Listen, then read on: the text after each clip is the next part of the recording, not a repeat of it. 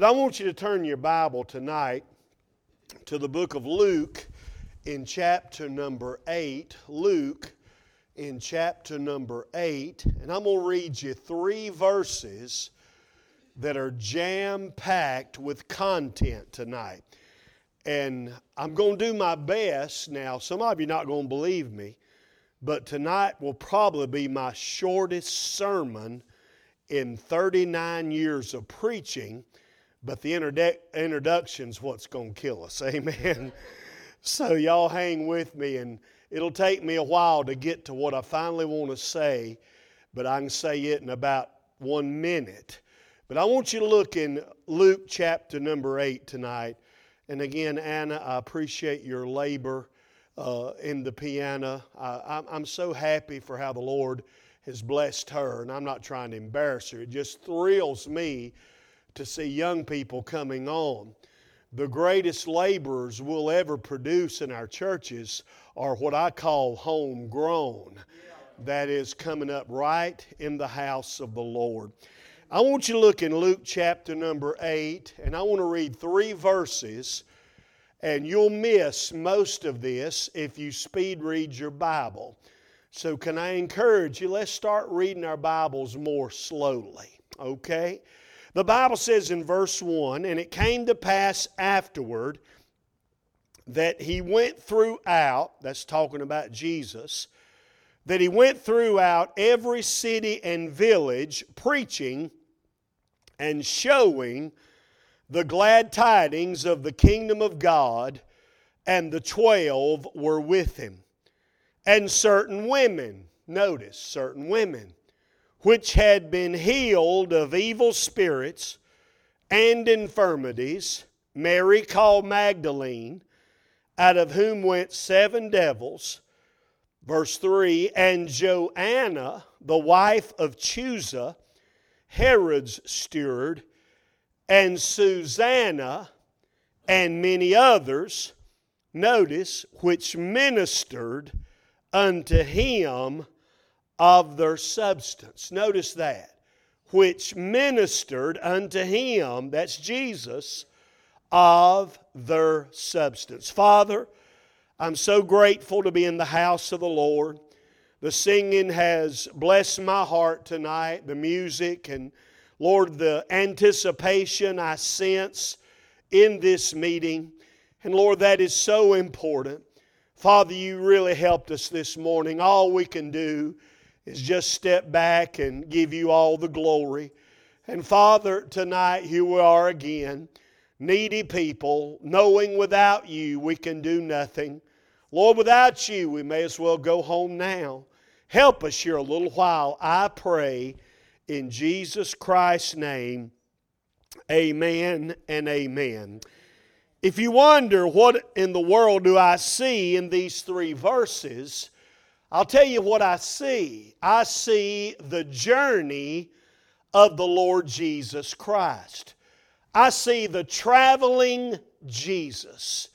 In verse number one, he's going throughout every city and village. That's what he did. And as he went to these different cities, and different villages, the Bible said he was preaching and showing the glad tidings of the kingdom of God. That's what he did as he traveled. Notice that word preaching. The Bible said he went throughout every city and village preaching. I'm trying to encourage the churches, Brother Jimmy, as I run these roads for God, there are certain words in the Bible we do not need to do away with. And one of those words is preaching. It's almost become an ugly word. I've even heard some say the P word, preaching. But I want you to know that preaching's what Jesus did, and God honors preaching. How many times have we heard uh, the term preach or preaching in a negative context, and someone say, Well, don't preach to me. Well, you see, they're putting it in a negative context. I want to testify tonight that I am what I am tonight because of straight Bible preaching that has brought me to where I am. I got saved under preaching. I've grown in grace through these years by preaching. And thank God for every preacher that opens this book and preaches what thus saith the Lord. If you know what a preacher is, it means a herald, a public crier. You see, the herald is not responsible for what the news is, he's responsible for getting the news out. I can't help what the news is, but my job is to tell you what thus saith the Lord. Well, I'll preach there all night, but look on in verse 1. He was not only preaching, do you see it? Crystal clear. And showing the glad tidings of the kingdom of God. Now, that showing, Brother Mike, is this idea that he's putting on display what he's been preaching. The old timers used to say this He lived what he preached. And friends, if there's ever been a time we need the men that stand where I'm standing tonight to live what they're preaching. My, we got so much hypocrisy, so much phony baloney, so much make believe in the pulpit. Friends, all we need is some men God called, God sent, that live and endeavor to try to be what they're preaching and be consistent and to be found faithful.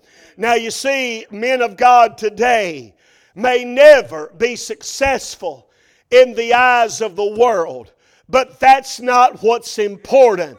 Being successful in the of the Lord is what counts and is what matters. A lot of folks won't like a real preacher, but that's not important. What's important is what God says and what God thinks. And can I encourage every preacher in this room?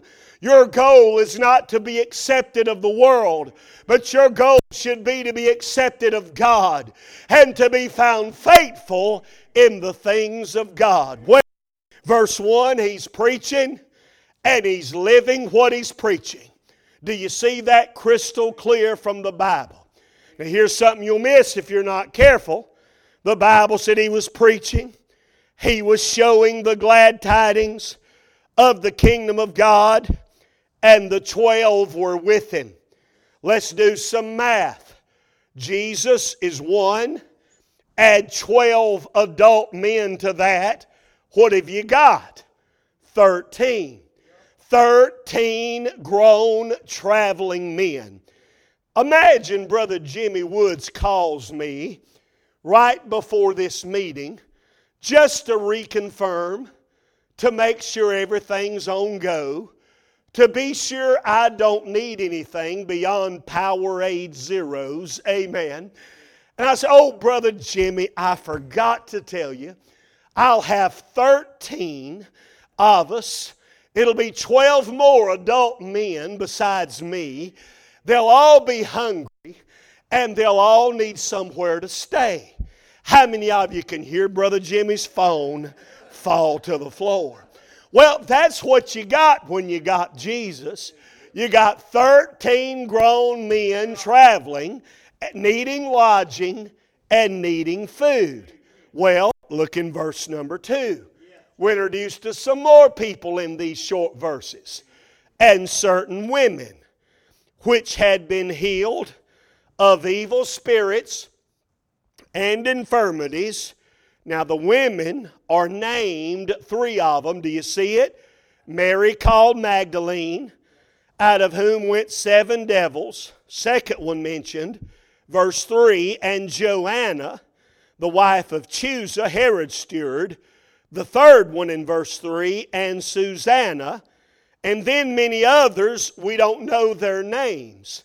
But notice what these women did. These women took on the responsibility of footing the tab for 13 traveling men. That's not something I'm making up. That's what your Bible said. These women, three by name, others unnamed, ministered unto Jesus in this journey of his preaching and showing the glad tidings of the kingdom of God. Now, tonight, I want to look for just a few minutes at these three women. Let me say this about your Bible. If God puts a name, if God puts a place, if God puts a phrase, a sentence, a word, a period, any type of punctuation or capitalization, you can always rest assured that God never puts nothing in this Bible that's not important. And if God said it, there's a reason that He said it. And there's a reason that He listed these three women. Because these three women are going to bring us some lessons tonight that can help this church like never before. I'd like to entitle this little sermon tonight on lessons or ministry lessons from an unlikely trio. Ministry lessons from an unlikely trio. Do you notice these three women? All of them had something in common. Do you notice in verse 2? Certain women, it didn't say which had been raised in Sunday school and church and kept the golden rule and all they knew was church attendance and Sunday school perfection. No, it don't say nothing like that. Look at these women, how unlikely they are to have been champions for Christ. The Bible said certain women which had been healed of evil spirits. Now, evil spirits speaks of demonic possession. Some folks don't believe that people can be possessed with devils. But you read your Bible, you're going to see a bunch of devil possessed people. You walk through this society, you're going to meet devil possessed people. People that's got demons living inside them. You say, Preacher, that scares me. Well, it don't scare me because I got somebody living in me that don't let demons come in, and it's the Holy Spirit of God. The Bible said they'd been healed of evil spirits. Those were demonic spirits that continued taking them downward in sin. Young people and adults, will you hear me for a minute tonight? Sin is like a snowball effect. You don't just stop it where you want to stop it. When it starts moving, momentum cannot be stopped by man. The only thing that can stop this downward pull is the power of the Spirit of God. Well, these women knew what it was like to have devils living inside them.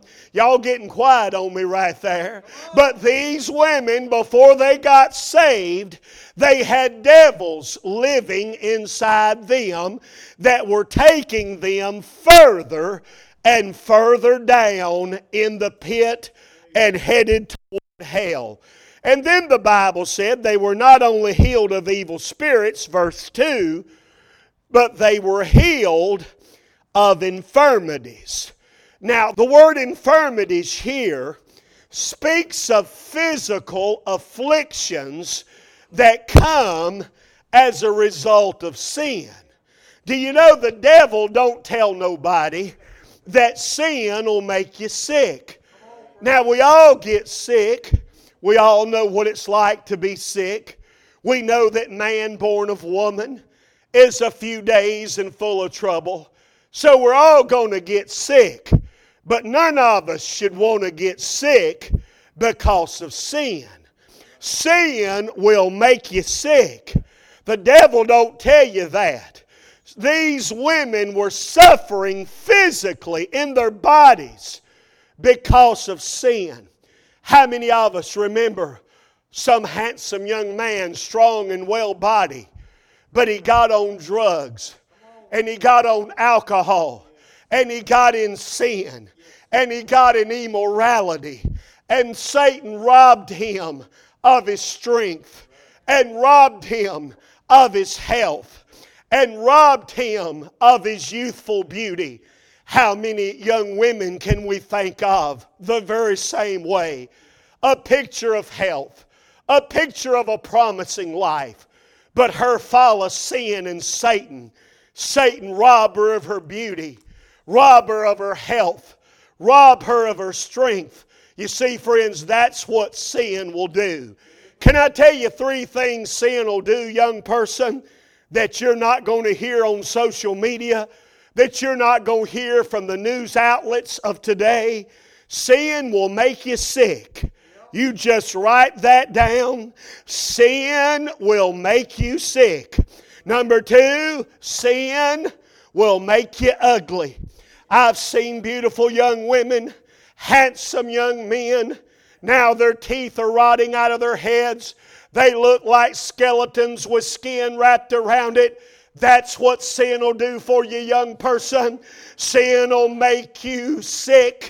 Sin will make you ugly and sin will make you old before your time.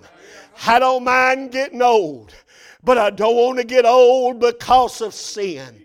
I don't want to get old before my time. God let me celebrate 60 years on this earth. But I know people that's 40 that look older than me. And it's all because of sin. Sin will make you sick. Sin will make you ugly, and sin will make you old before your time. Well, I'm trying to get you to see what these three women, what this trio had in common. All these women, before they got saved, sin was making them sick. Sin was making them ugly and sin was making them old before their time. But that's not the end of this story. One day, these three gals met the Master. They met the Lord and Savior Jesus Christ. Guess what Jesus did for them? He got the devils out of them. He washed away their sins. Thank God He restored their health. He restored their beauty, and that's what Jesus can do. Now, friend, if you don't believe in miracles, I can't help you tonight. This is for believers only. I believe God can take a demon possessed girl life is wrecked and ruined. She's sick, she's ugly, and she's getting old before her time. Let Jesus get a hold of her life, and Jesus can reverse all that that Satan has done to her. There's three women mentioned by name. He did not have to mention their names. If you'll read it, he could have just said, and many women. But he chose to give three of the women's names, the others are unnamed. For a few minutes tonight, I want to talk to you about these three women. I want to show you some ministry lessons for Reidsville Free Will Baptist Church from a very unlikely trio. Number one tonight, look at the first one. She's most known of the three her name, Mary Magdalene. Magdalene speaks of where she was from, the city of Magdala, a place of every evil and vice and wickedness under the sun. If you've ever met a girl who grew up on the wrong side of the tracks, it was Mary Magdalene. She never had a mama to teach her the B I B L E or John 3:16 she knew nothing about God, knew nothing about church. She's getting ready to go straight to hell. Her life is wrecked and ruined.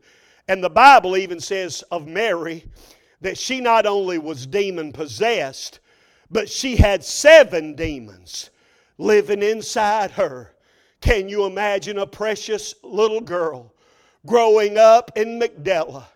And because of her associations now she's got seven devils living inside of her.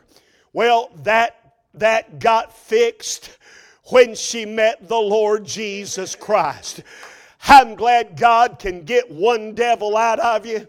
God can get seven devils out of you. With the Gadarene maniac, God got thousands of devils out of him. If you're here tonight and you're possessed by devils, I can't get them out of you. Others in this room can't get them out of you. But I'm telling you, I know somebody who can. I highly recommend him. I've seen him get devils out of people. I've seen him break the bonds of drug addiction. I've seen him break the bonds of alcohol addiction. I've seen him break the bonds of perversion and fornication and adultery.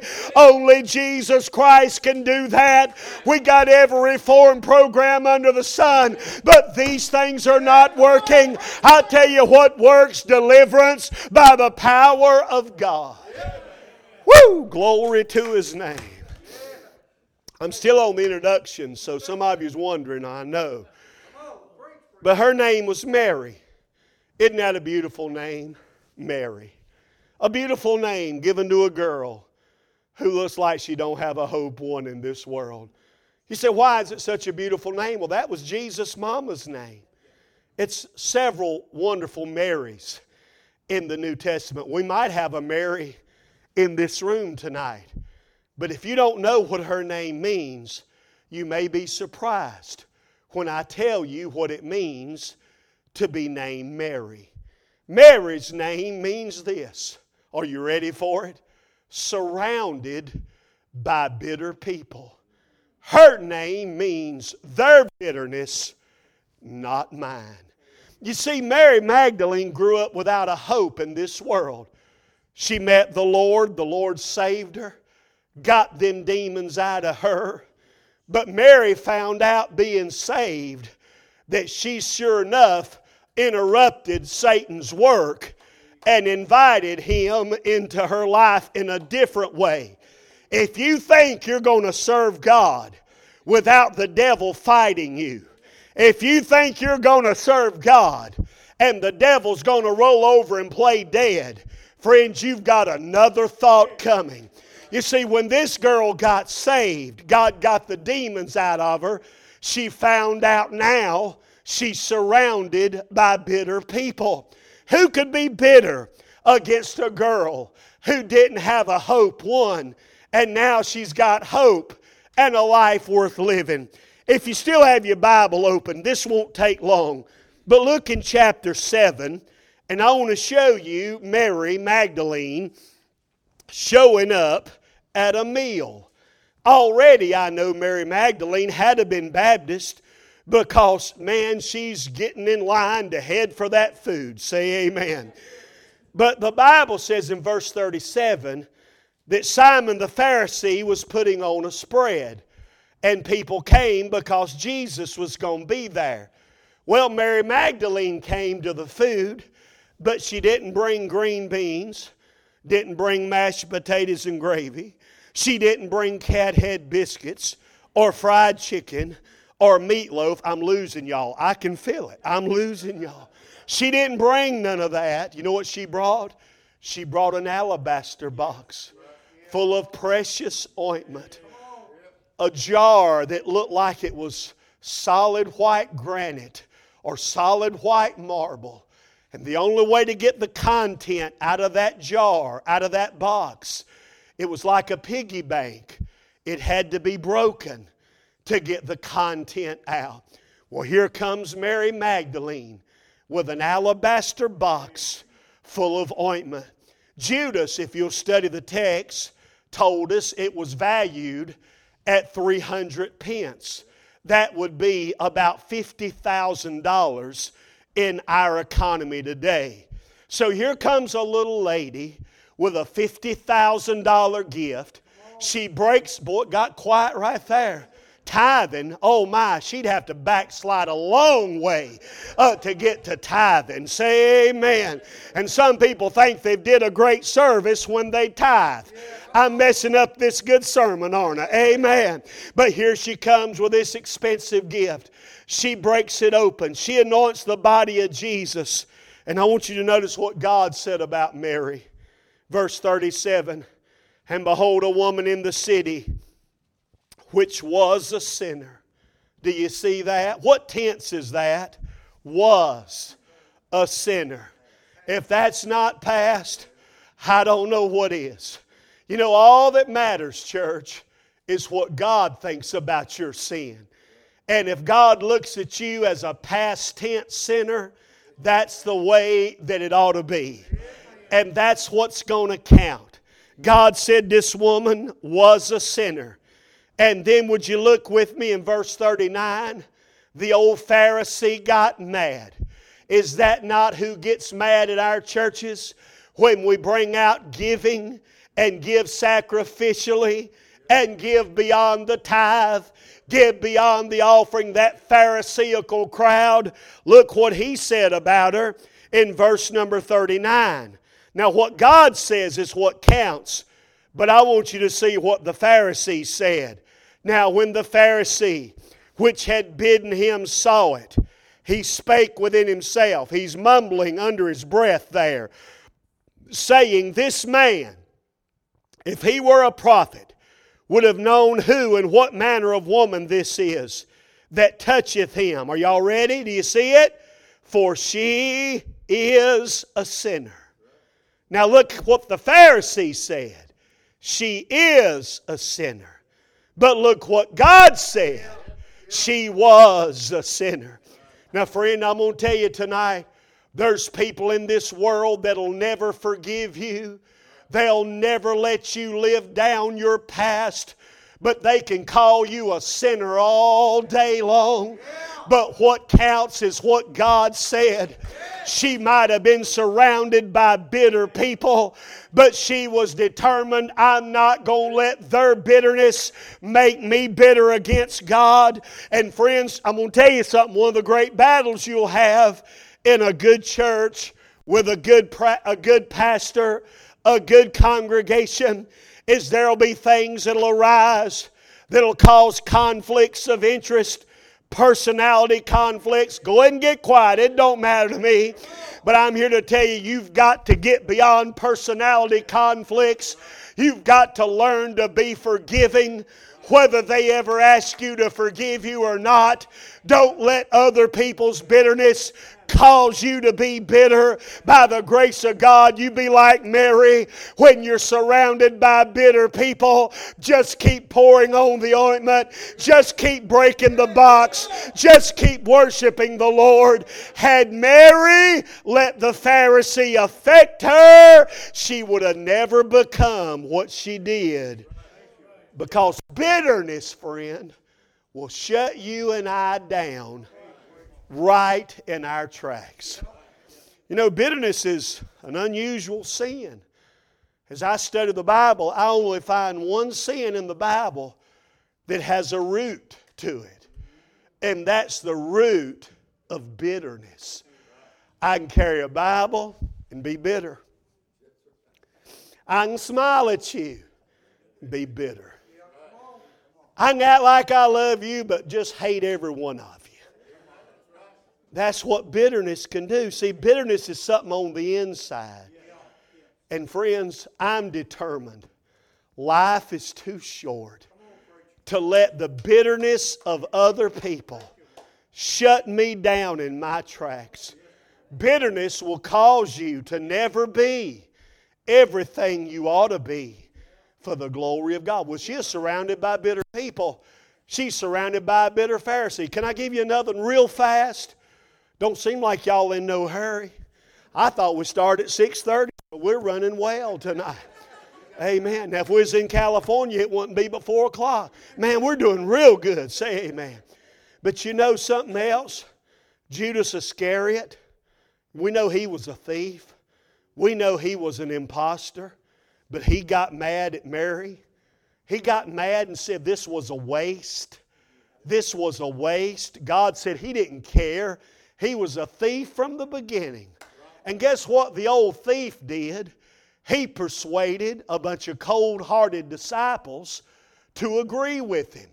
So now she has a Pharisee, she has an impostor, and a bunch of cold hearted disciples that are trying to stop her in what she's doing. Now, Mary could have done this and said, Hey, I'm done feeding y'all. I'm done paying your bill. I'm done putting y'all up in your travel. But no, she just kept pouring on the ointment. Woo! She just kept making things happen. God give us some saints in this room that can learn a valuable lesson from a precious little woman that's saved by the grace of God. Don't let the bitterness of other people make you bitter. Amen. You say, well, preacher, somebody did me wrong. I can start back yonder with Brother Reed, and I can go all the way to me and all the way back to this teenage girl on the back row. Everybody here has got something to be bitter about. Everybody here's been mistreated. Everybody here's been done wrong. But we do well to learn from Mary. When people are surrounding us that's bitter, let's just keep pouring on the oil. Let's just keep worshiping the Savior. And don't let other people's bitterness make us bitter. Unforgiveness. People can't get along. People split churches and go from church to church. It's really sad, the pitiful shape that we've gotten ourselves into. We need to remember something tonight. There's no competition in this room. There's no competition here. How many buses we got now? One? That's one way not to have no competition. Just have one.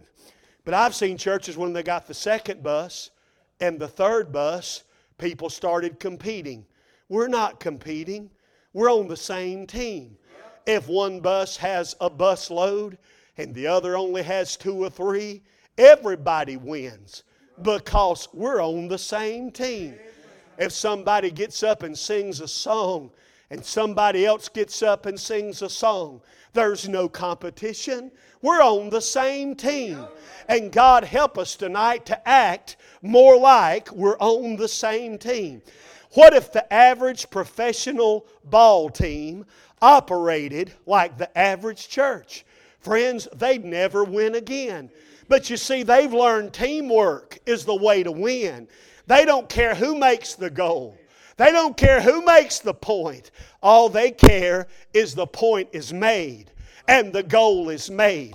God, give us that mentality at the house of God. Why we're we getting so quiet tonight? I tell you why. Because somehow we think we deserve to hold bitterness, unforgiveness, malice, envy, strife, and division in our lives. We're not supposed to hold that mess. We're supposed to get past that mess and be like Mary.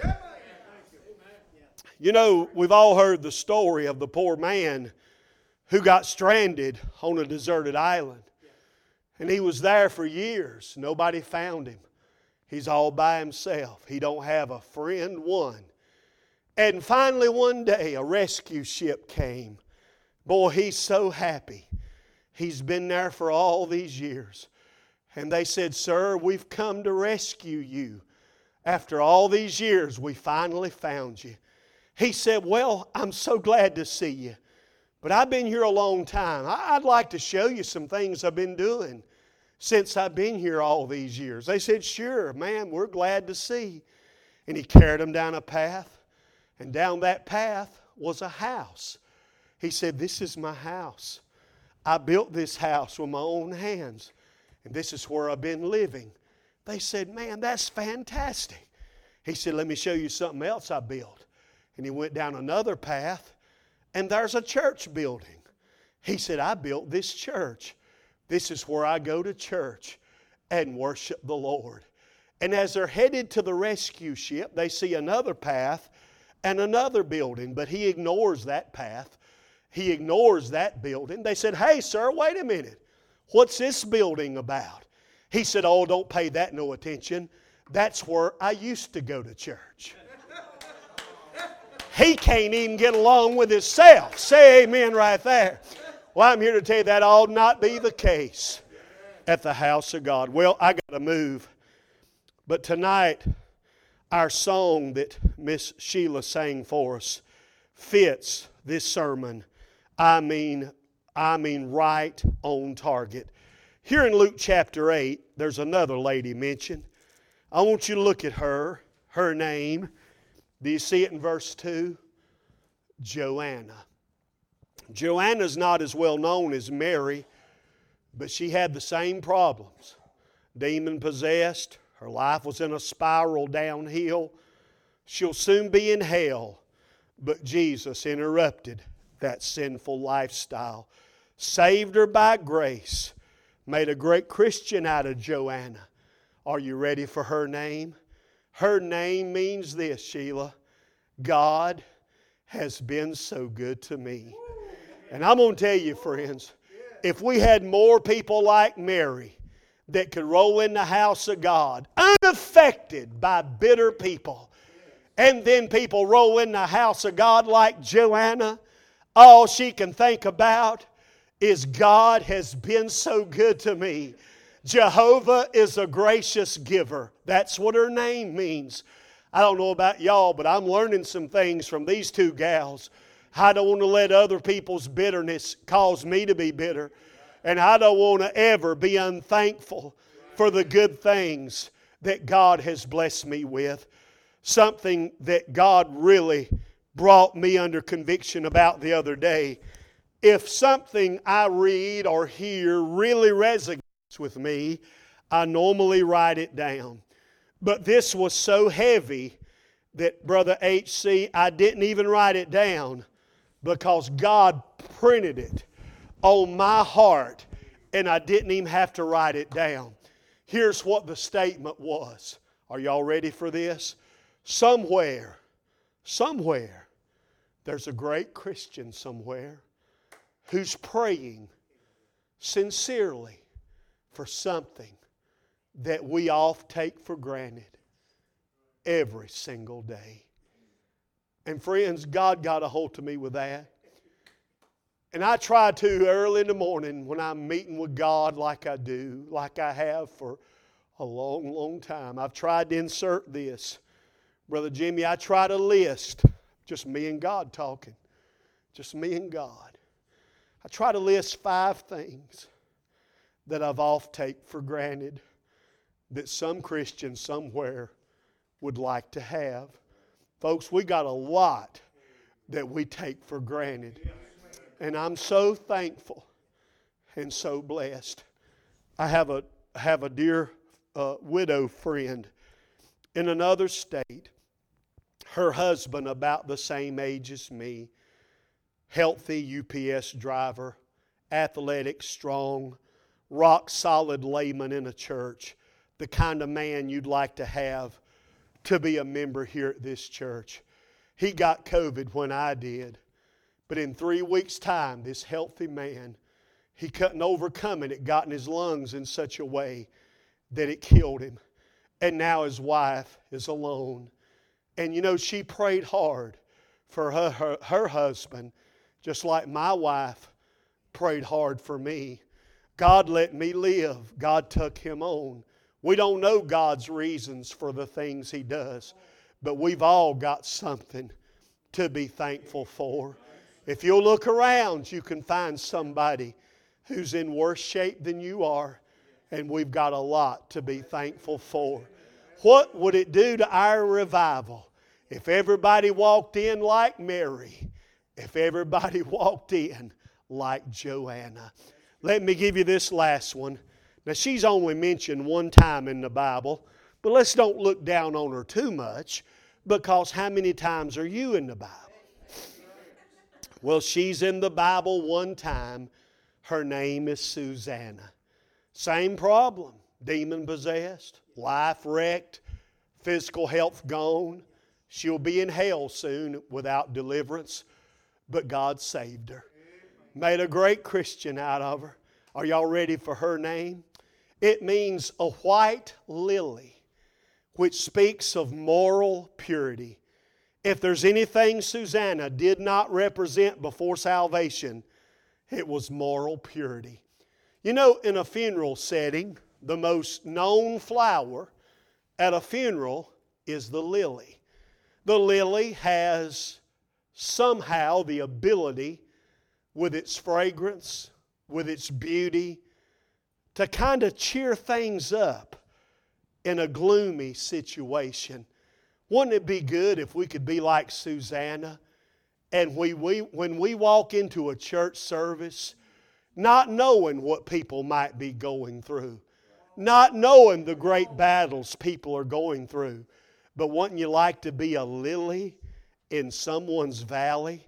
Wouldn't you like to bring cheer and hope and a happy outlook? You see, Jesus is referred to as the rose of Sharon, but he's also referred to as the lily of the valleys. And you know what we need at church? We need some Susannas. Just their presence brings a happy spirit. There's a sweet little widow lady that I pray for who's 91 years old. She came up to me the other day in a meeting and she said, Brother Don, I don't know why the Lord's left me here all these years. I said, Let me stop you right there, sister. I know why. Because you're like a lily. When you walk up, all your years of faithfulness, all your years of dedication, all your years of loyalty, it's a blessing to me and it's a blessing to those around you.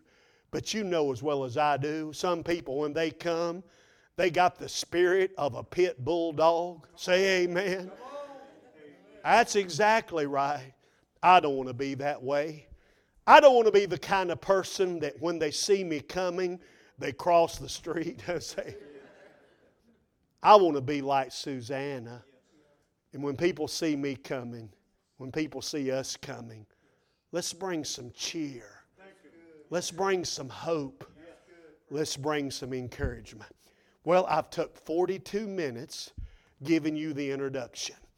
Are you ready for the sermon? Some of you just about passed out when I said that. I'm, I'm serious now. I'm getting ready to give you the lessons. What could I learn from girls like this? I grew up with a Bible in my hand all my life. What could I learn from them? I'll tell you what I could learn from them. Number one, I can learn, and ladies, you'll appreciate this. You don't have to be a man to do something great for God. You don't have to be a man to do something great for God. Number two, you do not have to be a preacher to do something great for God. Number three, you don't have to be well known to do something great for God. And I save the best for last. You do not have to have an unspotted past to do something great for God. Aren't you glad that God can take care of all that past? So I told you the truth. My sermon was less than a minute, but that introduction was a little long.